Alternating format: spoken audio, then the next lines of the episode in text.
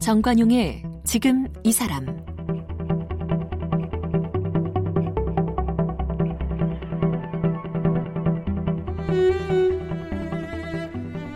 여러분 안녕하십니까 정관용입니다. 이 코로나19로 연기된 도쿄올림픽 계획대로라면 내년 7월 열리게 되겠죠. 우리 국가대표 선수들 어, 금메달을 향한 꿈을 이루기 위해서 참 땀 한 방울 한 방울 불태우고 있겠습니다. 그런데 이 경주시청 트라이애슬론 철인 3종 경기 고 최숙현 선수 네 안타까운 죽음 그래서 엘리트 체육에 대한 회의론도 일고 있네요. 끝까지 금메달 좀 못 따면 어떠냐? 언제까지 우리 아이들이 폭력이 난무하는 트레이닝 룸으로 걸어 들어가는 걸 지켜봐야 하느냐? 이렇게 목소리를 높이고 있는 분이 있습니다. 문화연대 공동집행위원장을 맡고 계신 서강대학교 교육대학원 스포츠심리학과 정용철 교수인데요. 오늘 정용철 교수를 함께 만나보겠습니다. 정용철 교수, 어서 오십시오. 네, 안녕하세요. 네. 스포츠 심리학 이라고 네. 하는 게 어떤 겁니까?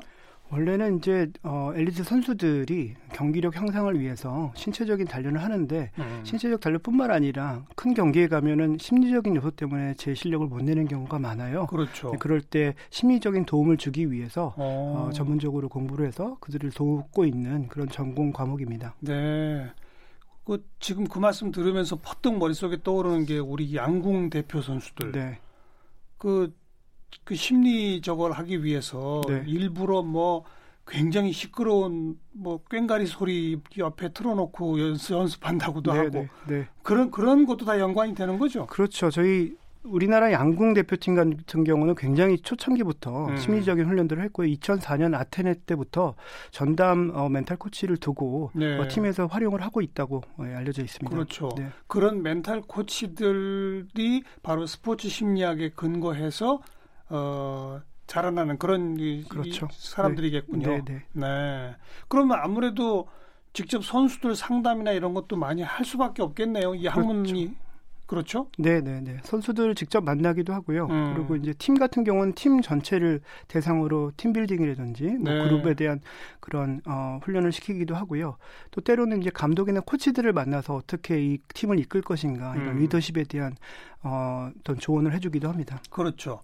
그 교수님은 보니까 미국에서 공부를 하셨던데 네, 그럼 네. 미국에서도 미국에 있는 선수나 코칭 스텝과 그런 상담을 많이 하셨을 거고 그렇죠. 국내에 와서 또또 하셨을 거고 네. 그죠? 네. 그러면 미국 선수들과 한국 선수들하고 상담해 보면 무슨 차이가 분명히 느껴집니까? 어 스포츠라는 것이 정말 유니버설한 거여서 음. 거기 있는 경쟁이나 그 경쟁을 하는 선수들의 어떤 신중함이나 진지함은 거의 같습니다. 예. 하지만 그걸 하는 과정에서 어 제가 맡은 이제 미국의 이제 골프 선수 같은 경우는 음. 어, 굉장히 진지하고 열심히 경쟁을 하지만 그 안에서 본인이 주체적으로 자기가 원하는 방식으로 운동을 하고 또 도움을 받긴 하지만 자기가 즐거워서 하는 이런 경향이 있는데 네, 사실 네. 우리나라 엘리트는 어, 일단 엘리트라는 그 트랙에 들어가게 되면 그 이후로는 굉장히 어, 강압적인 문화 안에서 어, 음. 어, 길러지게 되는 그런 차이가 있고요. 음. 그래서 올라가면 올라갈수록 자기가 하는 운동에 대한 어떤 즐거움이나 또 행복을 느끼기보다는 음. 굉장히 어, 혹독한 훈련을 견디는데 어, 좀 중심 중점을 두게 됩니다. 단순화시켜서 미국 선수들은 좋아서 하고 우리 선수들은 억지로 하고 그런 겁니까? 어, 너무 단순화시켰나요? 어, 단적으로 보면 저희 그 우리나라 여자 골프 선수들이 LPGA에 가서 많이 우승하고도 예, 났는데 예.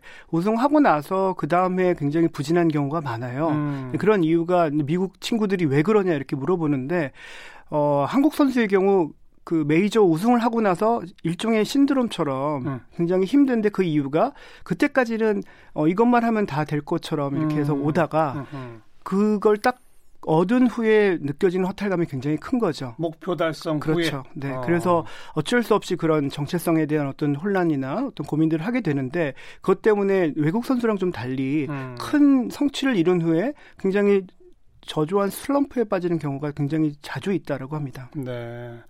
그리고 이제 오늘 우리 교수님 모시게 된 계기가 네. 이 스포츠계의 폭력 음. 또뭐 거기는 뭐 성추행 이런 것도 다 포함이 되겠고 이런 건데 네. 어, 우리 선수들 이렇게 상담해보고 그러면 그런 경험들이 거의 대부분 있습니까? 엘리트 선수들이라면?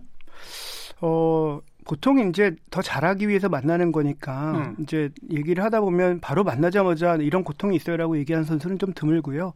어, 좀 회기를 진행해서 한 6, 6개월이나 1년 정도 지나면 좀 친해졌을 때 예. 어려운 얘기들을 하죠. 예. 그런 얘기를 들어보면 사실 지금 엘리트 체육 뭐 지금이 어느 시절이네 때리고 이렇게 하냐라고 음. 어, 많이들 얘기하시는데요. 아직도 현장에 그런 사례들이 있고요. 음. 어, 얘기 들어보면 참 믿기지 않을 정도로 어, 이런 상황에서 어떻게 운동을 할까 이런 생각들이 들 정도로 좀 참혹한 현실들을 제가 많이 목격을 합니다. 그런 얘기를 조금만 좀 들려주세요. 뭐 특정 선수를 음. 지목 안 하시더라도 네, 예. 네. 어, 예를 들면 어, 일반적으로 선수들이 선수 생활 하면서 중고등학교 음. 때한 번 그만두고 싶어서 짐 싸고 나가지 않은 선수가 없고요. 예, 네. 예. 그러면 싸가 나갔다가 지금도 하는 거 보면은 실패를 한 건데 음. 그 실패를 했을 때 어떤 과정을 겪었냐 그러면 이제 잡혀와서 음. 또 맞고 어. 뭐안 나가겠다라는 걸 어, 뭐 각서를 쓸다든지 뭐 이런 어. 게 있고 제가 본 경우에 좀 충격적인 거는 이제 맞다가 너무 맞아서 이제 기절을 한 케이스인데요. 음. 근데 그 케이스를 듣고 그럼 얼마나 그 때린 감독이 미울까라고 음. 물어봤더니 그 선수 지금은 이제 코치 생활하고 있는 선, 어, 선수였는데 어, 저는 그 감독님 욕하지 못하겠습니다 이렇게 얘기를 해요. 왜요? 그렇지 왜냐라고 어. 물어보니까 어 그 감독님이 저를 국가대표로 만들었어요라고 얘기를 해요. 음. 그러니까 어 일종의 거래식으로 어떤 굉장히 잘못된 방법이라 하더라도 음. 폭력이나 폭언을 하더라도 내가 국가 대표가 되거나 내가 올림픽에 출전하거나 내가 메달을 따거나 음. 하면 그것들이 다 용서되는 어떤 이런 문화 안에서 음. 엘리트 선수들이 자라나고 있고요.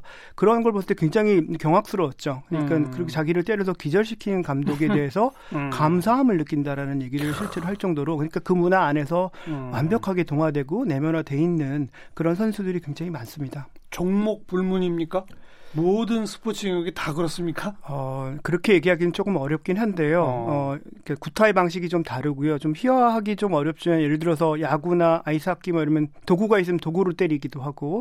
야구와 예, 아이스하키는 예, 그렇죠. 또 아니면은 뭐 그냥 손바닥으로 때리는 거는 조금 얌전한 편이고 음. 제가 들은 거는 이제 손바닥으로 안 때리고 이제 슬리퍼로 때리는 경우가 있거든요. 음. 이제 그걸로 얼굴을 때리면 슬리퍼 밑바닥이 너의 얼굴과 같다라는 표시죠. 굉장히 많은 선수 입장 입장에서는 굉장히 큰 모욕감과 모멸감을 느낄 수밖에 없는 음. 그런 그 일종의 어떤 모욕감을 느끼는 행위들로 어, 구타를 하게 됩니다. 아니, 그러니까 그게 모든 종목 불문 어, 종목들 다양한 형태로 어. 어, 하고 있고 어, 폭행뿐만 아니라 이제 폭언 뭐 이런 것들이 굉장히 존재하고 있고요. 음. 어, 엘리트 스포츠 가운데 적어도 음. 이런 종목들에서는 폭력 문화가 사라졌더라. 음. 이런 게 없어요? 아, 저도 그렇게 확정해서 진짜 어. 이 종목만큼은 없다라고 얘기할 수 있는 종목이 있었으면 좋겠는데요. 아이고. 어, 그러니까 제가 어떤 종목 다 이렇게 있다라고 얘기하기 좀 불편하긴 하지만 어. 그렇다고 해서 어떤 종목은 여기는 깨끗하다. 아주 청정 지역이다 얘기할 수 있는 종목이 제가 알기로는 없는 걸로 알고 있습니다. 아. 우리 교수님께서는 그게 우리나라의 아주 고질적이고 기형적인 엘리트 체육 구조의 문제다. 이렇게 지적하고 계시잖아요. 네. 그 구조의 문제를 좀 설명해 주시면. 어, 이 엘리트 스포츠 특히 이제 우리나라에서 음. 존재하는 엘리트 양성 시스템은 사실 세계적으로 좀 유례가 없는 거예요. 지금 현재 스코어 2020년에는 예. 전에는 이제 냉전 시대 동구권의 동유, 동유럽 국가들이 음. 이런 국가주의적 엘리트 시스템을 이용해서 맞아요. 예를 들어서 체제의 우월성을 얘기한다든지 예. 이런 식으로 어떤 체제 경쟁의 도구로 삼는 음. 시절이 있었는데요. 그 우리나라도 그걸 도입한 게 우리는 또 남북한 어떤 특수한 그렇죠. 대결 상황 때문에 음. 70년대 초반부터 그런 것들을 아주 본격적으로 가동해 왔고요. 이미 한 50년 정도 가까이 음. 진행이 되어온 국가주의적 엘리트 시스템이었고요. 그래서 뭐 연금이라든지 뭐 포상금이라든지 아니면 군 면제라든지 이런 것들이 다 그때부터 시작된 맞아요. 엘리트 스포츠의 어떤 근간이었는데요. 그런 것들이 지금까지도 사실은 50년이 지나면 그리고 음. 이제 냉전 시대 끝난 지가 몇 년인데 아직도 우리나라는 그 엘리트주의, 엘리트 스포츠 국가주의가 음. 국위선영이라는 어떤 미명하에 여전히 작동하고 있고 그것들이 어, 더 이상 어, 허용되지 않아도 될 법한데 음. 예, 그거를 계속 밀고 나가고 있는 체육계가 좀 안타까운 그런 그런 어, 상황입니다. 그러니까 국위 선양 그것을 위해서는 뭐 올림픽 메달리스트가 되어야 그렇죠. 한다. 네. 그 목표를 달성하기 위해서는 수단과 방법을 가리지 않아도 된다. 그렇죠. 폭력도 용인된다. 네, 아까 그 선수처럼 뭐 그런 어, 어. 그거를 내 목표를 이룬다면 용서할 수 있다라는 거죠. 음. 근데 그 부분은 사실 인권의 측면에서 봤을 때 예. 도저히 저희가 받아들일 수 없는 거고 그렇게 안 하고도 훌륭한 세계적인 선수들이 나올 수 있다. 음. 이런 것들을 왜 안 도입하고 여전히 어떤 그런 굿, 굿 예전의 방식으로 계속 때려가면서 선수들을 극한으로 몰아서 훈련시켜야 되는가 예, 이런 예. 근본적인 회의를 갖고 있습니다. 어찌 보면 폭력이라고 하는 거는 이제 그런 엘리트 양성 시스템 중에 한 부분이고 그렇죠. 그 트랙에 일단 올라타게 되면 학창 시절부터 학업도 다 포기하죠 대부분. 어, 그 지적이 굉장히 오래돼 있어서 예전에 아마 아시다시피 학교에 보면 운동부 음. 어, 친구들은 수업도 잘 안 들어오고 사실 졸업 같이 해도 친구인지 아닌지 모를 정도로 굉장히 폐쇄적으로 그, 어, 이렇게 격리된 생활을 하는데요. 예. 그것들을 이제 계속 바꾸려고 노력을 했지만 여전히 어떤 선수들이 기본적으로 누려야 될 학습권을 박탈당한 채 음. 어, 대학 입시 아니면 프로 뭐 이런 식으로 경기력에 매몰돼서 계속 학습보다는 어, 그런 경기력에 집중하게 되는 시간을 많이 보내고요. 그게 사실은 어떤 사람으로 기본적으로 가져야 될 어떤 어, 아주 기본적인 어, 능력이 되는데 예, 그것들을 예. 제대로 교육받지 못하는 이런 상황에서 여전히 그들이 또 훈련 훌륭한 선수가 돼도 음. 어, 이것들을 발현하고 좋은 지도자가 되는데 굉장히 어려움을 겪는 거죠.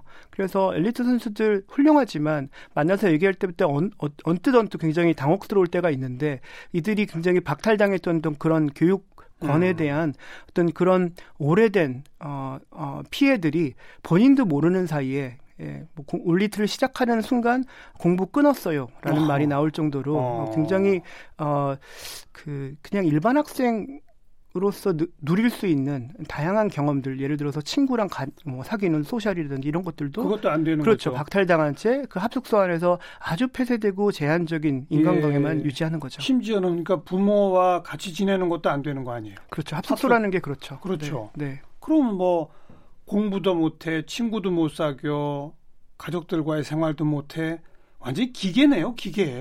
네, 그런 시스템이 이제 작동을 안 한다라는 걸 꽤 오래 전부터 알고 있었고, 음. 어, 그것들은 이제 제가 좀, 좀 신뢰되지만 이 선수들 이런, 이런 안 좋은 일이 날 때마다 예를 들어서 조재범 사건이 났다 그러면 이걸 저는 이제 불량품이 나왔다라고 얘기를 하는데요. 불량품? 예, 이런, 이런 불량품, 이제 엘리트 스포츠의 불량품, 이렇게 나쁜 사건들이 터질 때마다. 음. 근데 이런 불량품이 나올 때 보통 어, 원래 방식은 공정을 맞추고 마, 멈추고 이게 왜 이렇게 나왔을까 공정 과정을 살펴봐야 되는데 예, 예. 지금까지는 불량품을 제거하는 방식으로 꺼집어내서 그거를 제거하는 방식으로 계속 대응해 왔기 때문에 음. 여전히 반복적으로 불량품은 계속 생산될 수밖에 없는 네. 그런 구조라는 거죠. 그래도 이런 문제 제기가 여러 번 계기가 있을 때마다 이루어져서 학생 스포츠 대회 규칙 같은 것도 변화하고 네.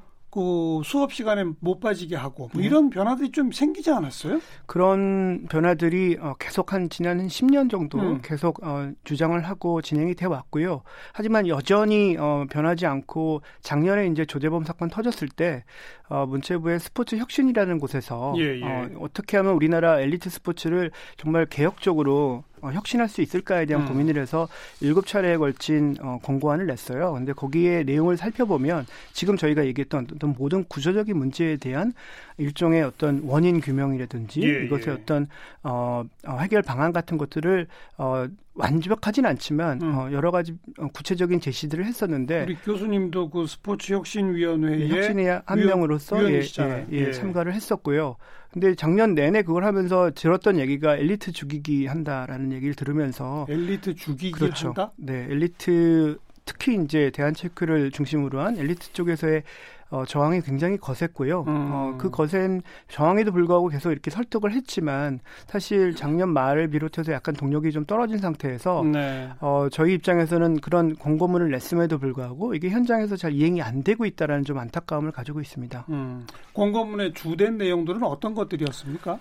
어, 뭐 1차부터 7차 다 얘기하기 좀 어려운데요. 예, 예. 어, 중요한 어, 1차 그 권고가 스포츠 인권센터를 만들라는 제안이었는데요. 이번에 예, 이번에 음.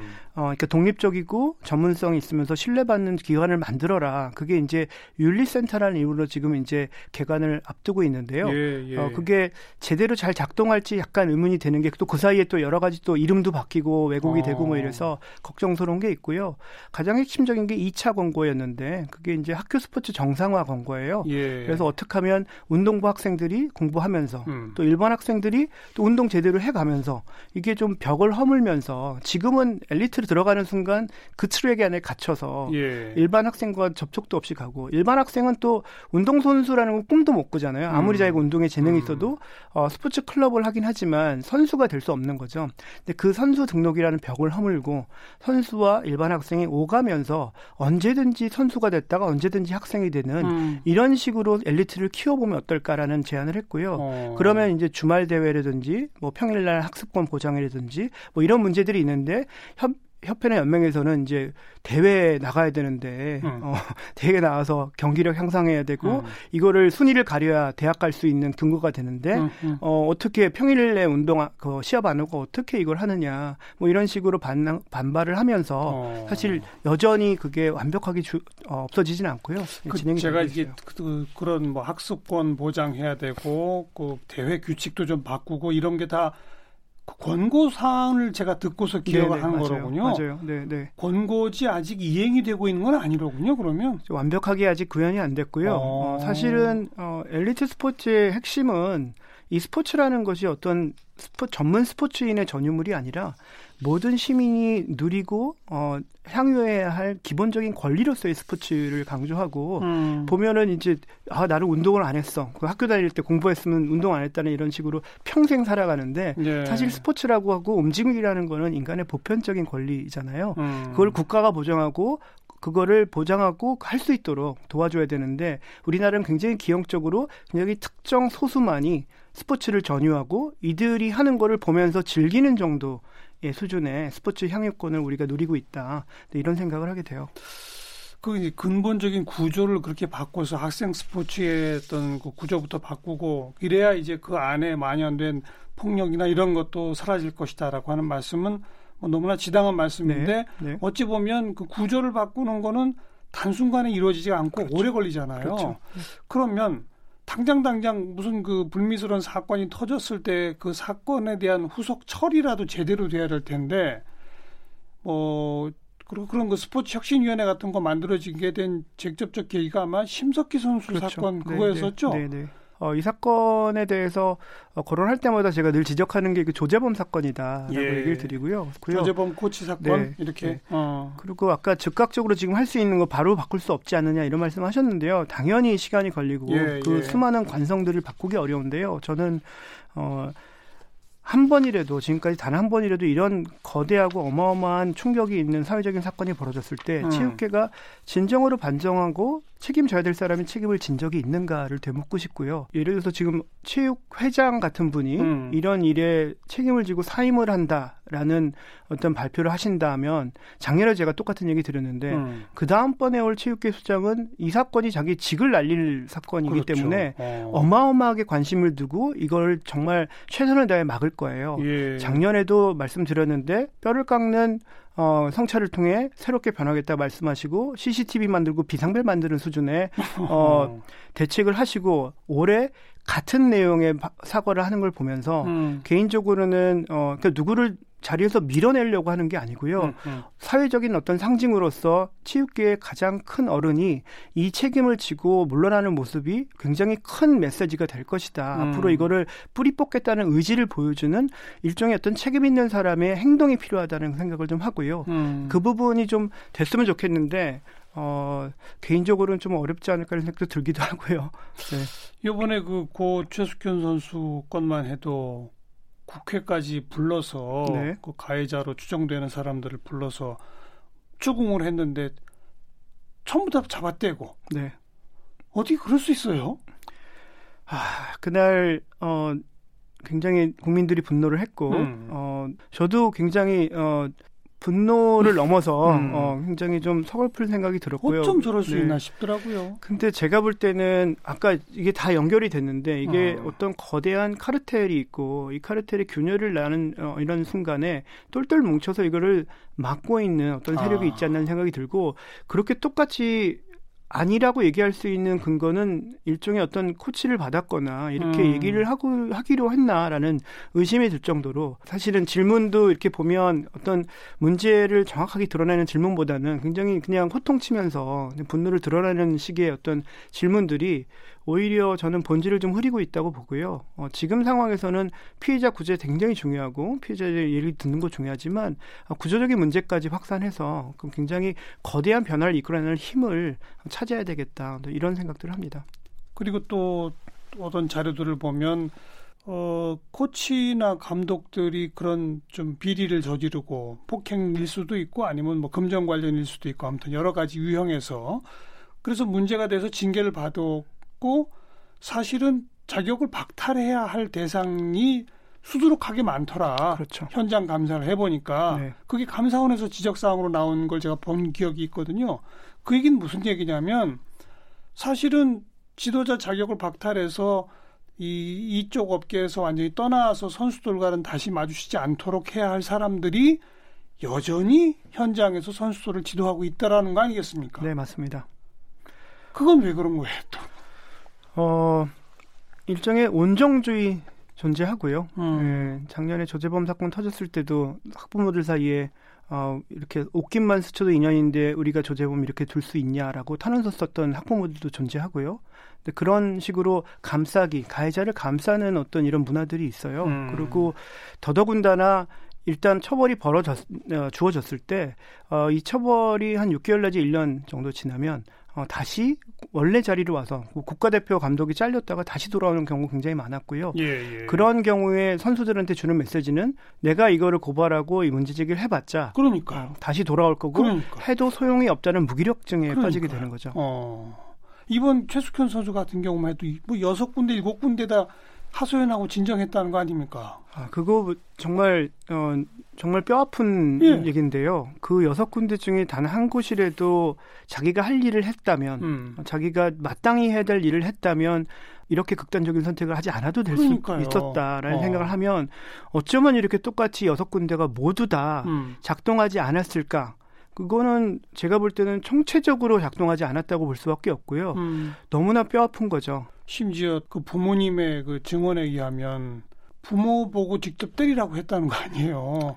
네, 저도 그 증언을 들었는데요. 어. 네, 그 선수와 어떤 감독 간의 아주 극명한 갑을 관계를 보여주는 거고요. 음. 그 때릴 때 그냥 때린 게 아니라 사실 이런 거죠. 내가 때리면 문제 생길 거 나도 아니.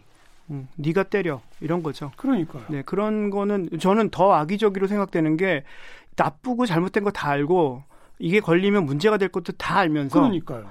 그럴 거 음. 걸리지 않기 위해서 음. 어, 굉장히 어, 야비한 수법으로 굉장히 악독한 그런 범죄 행위라고 봅니다. 그리고 그 부모는 그 말을 따를 수밖에 없었다는 거 아니에요? 그 구조가? 감독이 가지고 있는 굉장히 큰 권한이 있고요. 어. 어, 감독에 의해서 이 선수의 선수 생명이라든지 그리고 정말 어떤 개인의 어떤 사생활이나 모든 것들이 감독에 의해서 예. 어, 어, 좌지우지 되기 때문에 그 부분에 대해서 어, 저항을 하기는 쉽지 않았을 것이다. 근데 그렇게 굉장히 굉장히 불행한 장면인데 음. 이 장면을 볼 때마다 아 아마 이런 식의 어떤 엘리트 스포츠 시스템은 이제 더 이상 예, 존재하지 예. 않아야 된다 이런 생각들을 좀 하게 돼요. 그러니까 이게 다 엮여 있다고 하는 게 지금 제 머리에 퍼뜩 떠오르는 생각이 뭐 초, 중, 고등학교 때부터 공부도 안 하고 오로지 스포츠 그 양성 그 시스템 안에서 다람쥐 쳇바퀴 굴듯이 돌아왔는데 이제 대회 코앞에 두고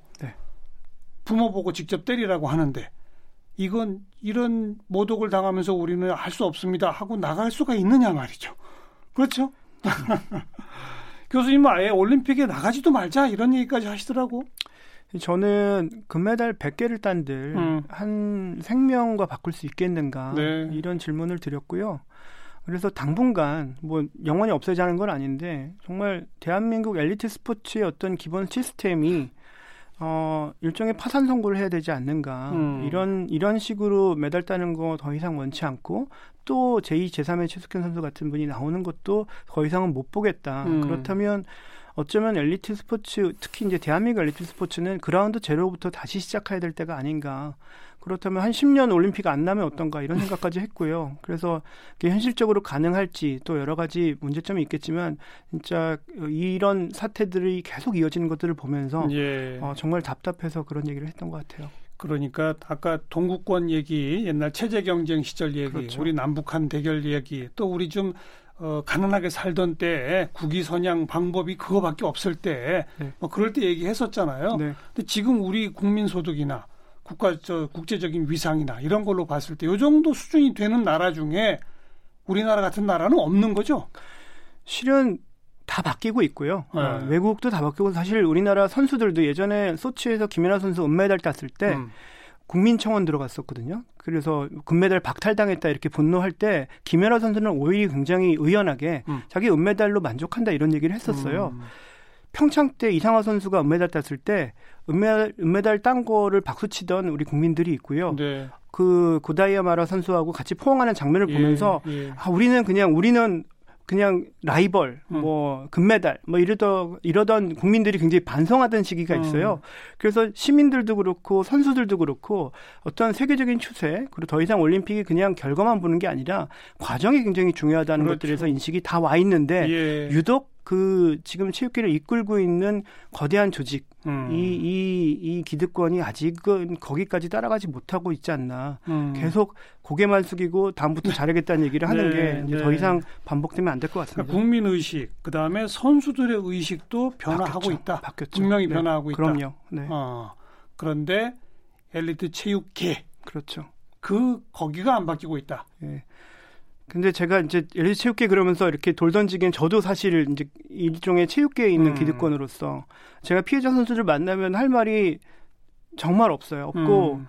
그냥 계속 미안하다는 얘기를 계속해요. 음. 미안하다는 얘기를 하는데 그게 무슨 뜻이냐면 저도 이 업계에 계속 있었고 지금까지 막지 못했고 이렇게 소리를 내도 변하지 못했다는 거에 일정의 책임을 가지고 네. 저의 나이 또래나 그 위에 있는 사람들은 일대 좀 이제는 좀 어, 물러나서 지금 커가고 있는 선수들이나 이런 지도자들이 잘 성장할 수 있도록 어, 기다려줄 수 있는 시간이 필요합니다. 네.